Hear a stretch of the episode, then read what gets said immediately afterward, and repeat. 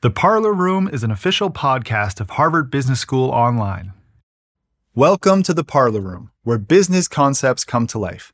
My name is Chris Linnane, and I'm the creative director of Harvard Business School Online. So, this is part two of our season one extras. I always need to leave some great stuff on the cutting room floor, and that feels like a massive waste. It's like walking away from a pinball machine with one ball left to play. I need a much cooler reference than that.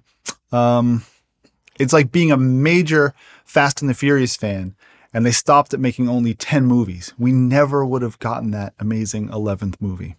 That's sarcasm. It's a missed opportunity. What I'm trying to say here is if I don't put this out, it's a missed opportunity. I have four previously unheard segments for you. We cover quite a range. I know you'll walk away from this episode with some powerful takeaways. So thank you very much for tuning in. I really hope you enjoyed this episode. Let's get started.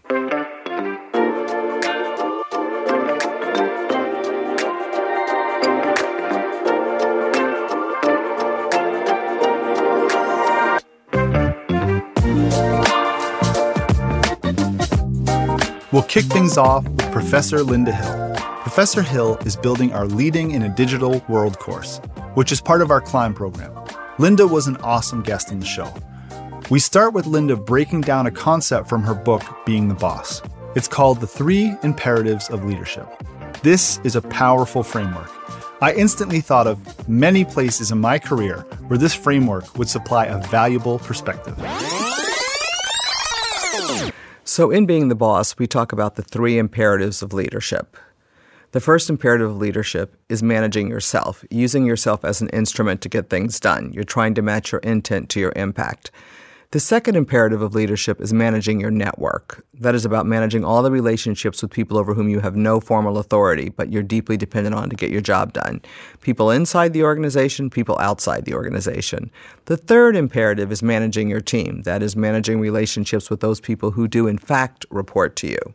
So, what we see is that managers often focus downward. They think about the group who reports to them. That's who I'm responsible for.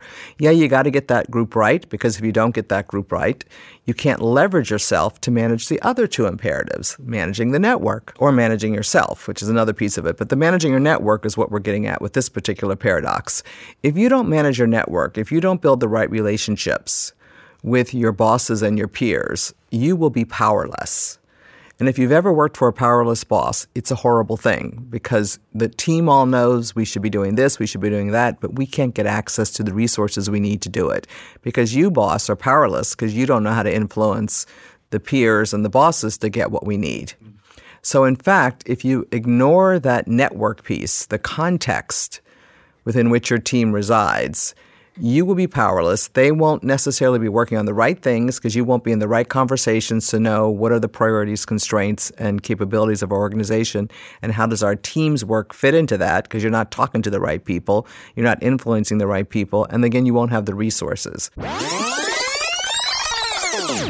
A little later in our interview, Professor Hill dove deeper and described what she calls contextual intelligence. This is something I'm sure everyone can learn from. So, one of the things that we really try to help people do when they're here, anyway, and in our course, is think about contextual intelligence. What's really important in the context? Be more of a systems thinker. What's the broader point of view instead of saying, oh, Chris is behaving that way because, you know, he's a jerk or he's always trying to win or whatever it is. Well, what's the context? What's connecting us? What's the system we're a part of? And let me look at those connections and understand all of that as well as what's going on between the two of us because often we take something that's a systemic dilemma and turn it into an interpersonal one. And to solve it, you got to go back and look at the system itself, not just at you know your interpersonal relationships. So that's about that contextual intelligence because one of the things we've learned from a number of our colleagues here at Harvard Business School, whether they're in strategy or leadership, is that you can't, you know, you do your planning, you try to predict what you think you're going to find when you go into a new market or work with a new person, but these are all assumptions. And until you get into that environment, which is one of the things we'll be talking about in our course, until you actually start working in that environment, you can't really learn what you need to learn about what it takes to be successful there. So, one of the keys is for you as a leader to have a learning mindset and to make sure your team members have that learning mindset and understand that as one leader said to us once, almost everything we do is kind of a working hypothesis. And it's a hypothesis. And then we start to act. And once we start to act, because you, you never have complete information, and particularly in the kind of world we live in now, it's ambiguous, whatever, we have to act. Whether or not we're going to be effective is based on how quickly we can learn what our impact is of our decisions. Because once we see the impact, either we're going in the right direction mm-hmm. or, you know what, we're not and we got to pivot. So, this learning orientation and understanding that you don't know as much as you think you know is in this kind of world we live in today, that is key.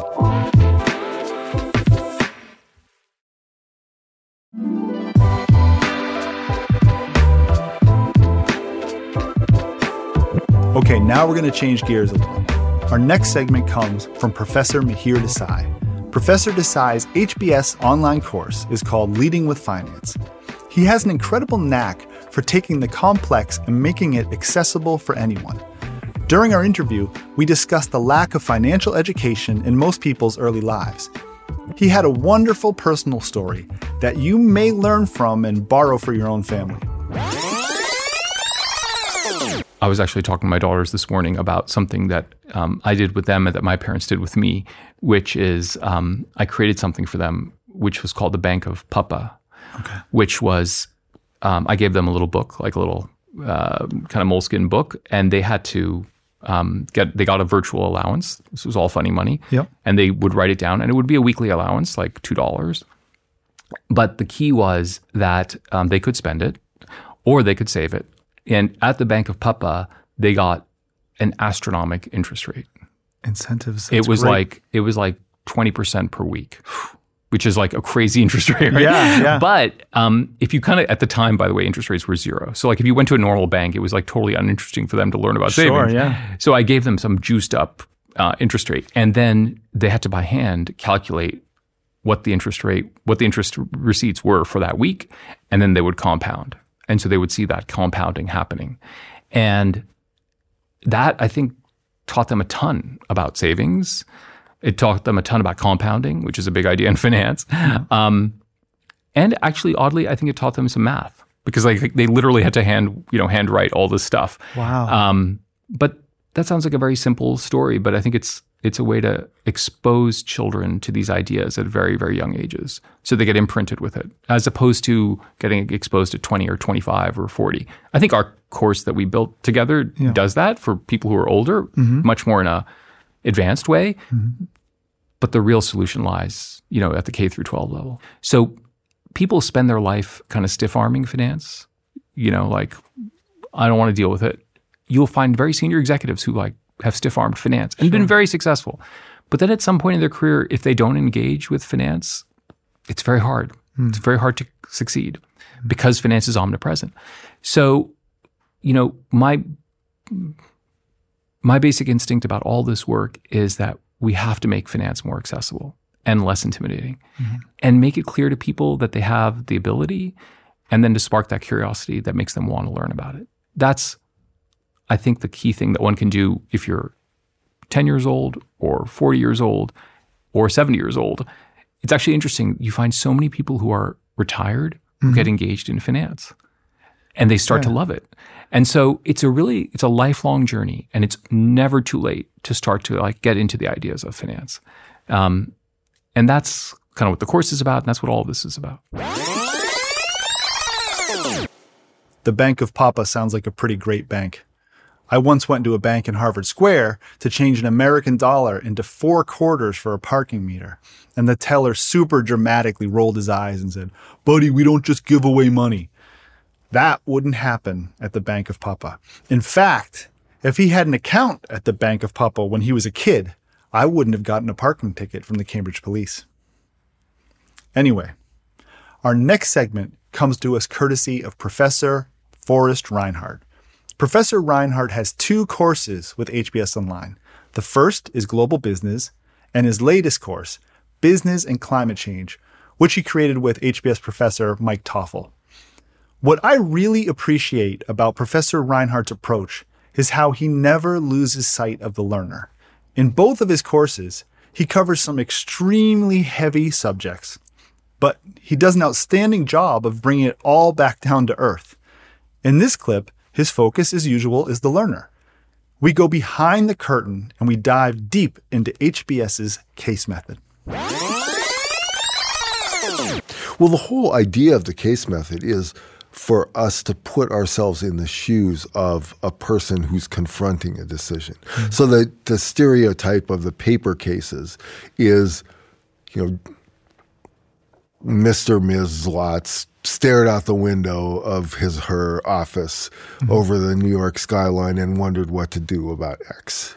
And it's got it got so bad that the case services people at Harvard Business School forbade us from using that opening line unless we could actually document that the person actually had stared out of a window and that it did actually overlook the skyline that we said it overlooked. Yeah. Um, but the but the idea was if you can if you can put yourself in the shoes of that person and try to understand how the world appears to him or to her, then it gives you insights not just into his or her behavior, but into the way the world works that would otherwise escape you. I mean, it's it's a little bit like the forced inculcation of empathy, right? If you because you're trying to figure out how the world looks to someone who is not you. And that itself is a huge leap. And it's one that I think accounts for the success of a lot of our alumni that just the constant practice of seeing the world from a different point of view than your own and understanding that if someone else sees the world differently from you, it doesn't mean that he or she is somehow intellectually flawed or morally bankrupt or something else. It means means that there are legitimate differences in the ways that we perceive things. And some people when they encounter that say, I think about things this way and you think about things that way. That means we have to fight. But more often in the actual world, if I see things one way and you see things in another way, that's an opportunity for us to do business together, right? If I'm if I'm holding something and I don't think it's very valuable and you think it's valuable, that's not a reason to fight. That's a reason to trade. And that's the engine that has driven world prosperity ever since the beginning.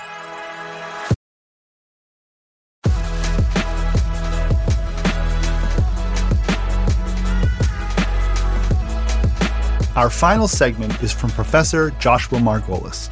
Along with his colleague Tony Mayo, Joshua has two leadership courses with HBS Online Leadership Principles and Organizational Leadership. I always have a fun time talking to Joshua, and I'm never entirely sure where he's going next. This next clip is a perfect example. Out of nowhere, he asked me to play the role of his therapist. He threw me way off balance on purpose, and I wasn't sure where to go with it. But as you'll hear, he had his reasons. It was a fun exercise in an even deeper look into the HBS case method and the role of real world experts in our learning model. So, Chris, I've got a question for you. Okay. Okay. So, I'm going to ask you to be a clinical psychologist for a minute. Connect these dots. Yeah. Okay. I'm going to tell you a little bit about myself. Okay. So, uh, I love popcorn. You open a bag of popcorn and you put it in front of me, I'm going to eat the whole thing. Okay. I love the music of Nanci Griffith and Kasey Chambers. I, it just that both of them, their music and their lyrics take me to places that it's just amazing music. And I would also add the band Dawes. Like just I listen to the lyrics, I hear the music, just takes me to places. Um, I'm a lifelong fan of the Muppets. I just adore the Muppets, the humor that the Muppets have, the manic nature of it, how they bring everybody with. I just love the Muppets. It just brings a smile to my face. Um, and then I love the the fiction of Jane Smiley. I think the the fiction that Jane Smiley writes captures humanity, captures life in a way that even the best social science can't touch. All right, so I've just given you this yeah. set of data points, and you have an opportunity to profile me. A profile of you just about your personality. Who yeah, based on those data points. I think it tells me that you're a dreamer, you're creative, and you like to experience life. I think you're in good shape, Joshua. You don't need to see me anymore. awesome. I can take that 250 bucks a week and and I can go to Vegas. Yes. Awesome. It hurts me to let go of another client, but you know, I'm thinking about getting out of the business anyway. For a second there, I was like, I think I'm supposed to hit a target. Chris, it's really interesting how you reacted to that question because you said, like, I worried that I was supposed to hit a target.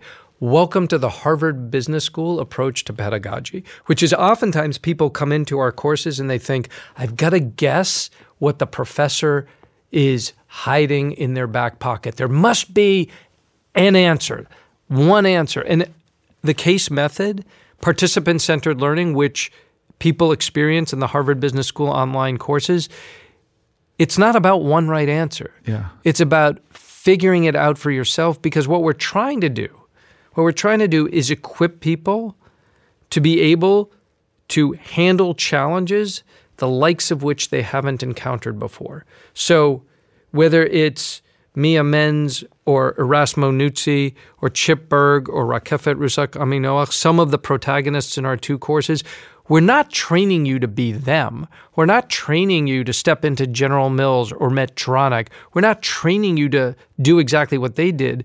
We want you to engage deeply, interactively with our protagonists, with the questions in these two courses, so that in your career, whatever hits you, whatever new challenge or opportunity comes your way, you're equipped to take it on. There isn't a right answer. It's, whoa, how do I make sense of this? How do I understand it? And then how does that set me up to build a relationship or to take action in the world? So that wraps up part two of our bonus content from season one. If you haven't heard part one or any of the other episodes from season one, please go back and have a listen. You can also watch on YouTube. Learn more about the show on theparlorroompodcast.com. And don't forget to follow us on Facebook, Instagram, TikTok, LinkedIn, and X. My name is Chris Linnane. Thank you so, so much for listening. If you're enjoying The Parlor Room, please share the show with your friends and subscribe, rate, and review it wherever you get your podcasts. Thank you.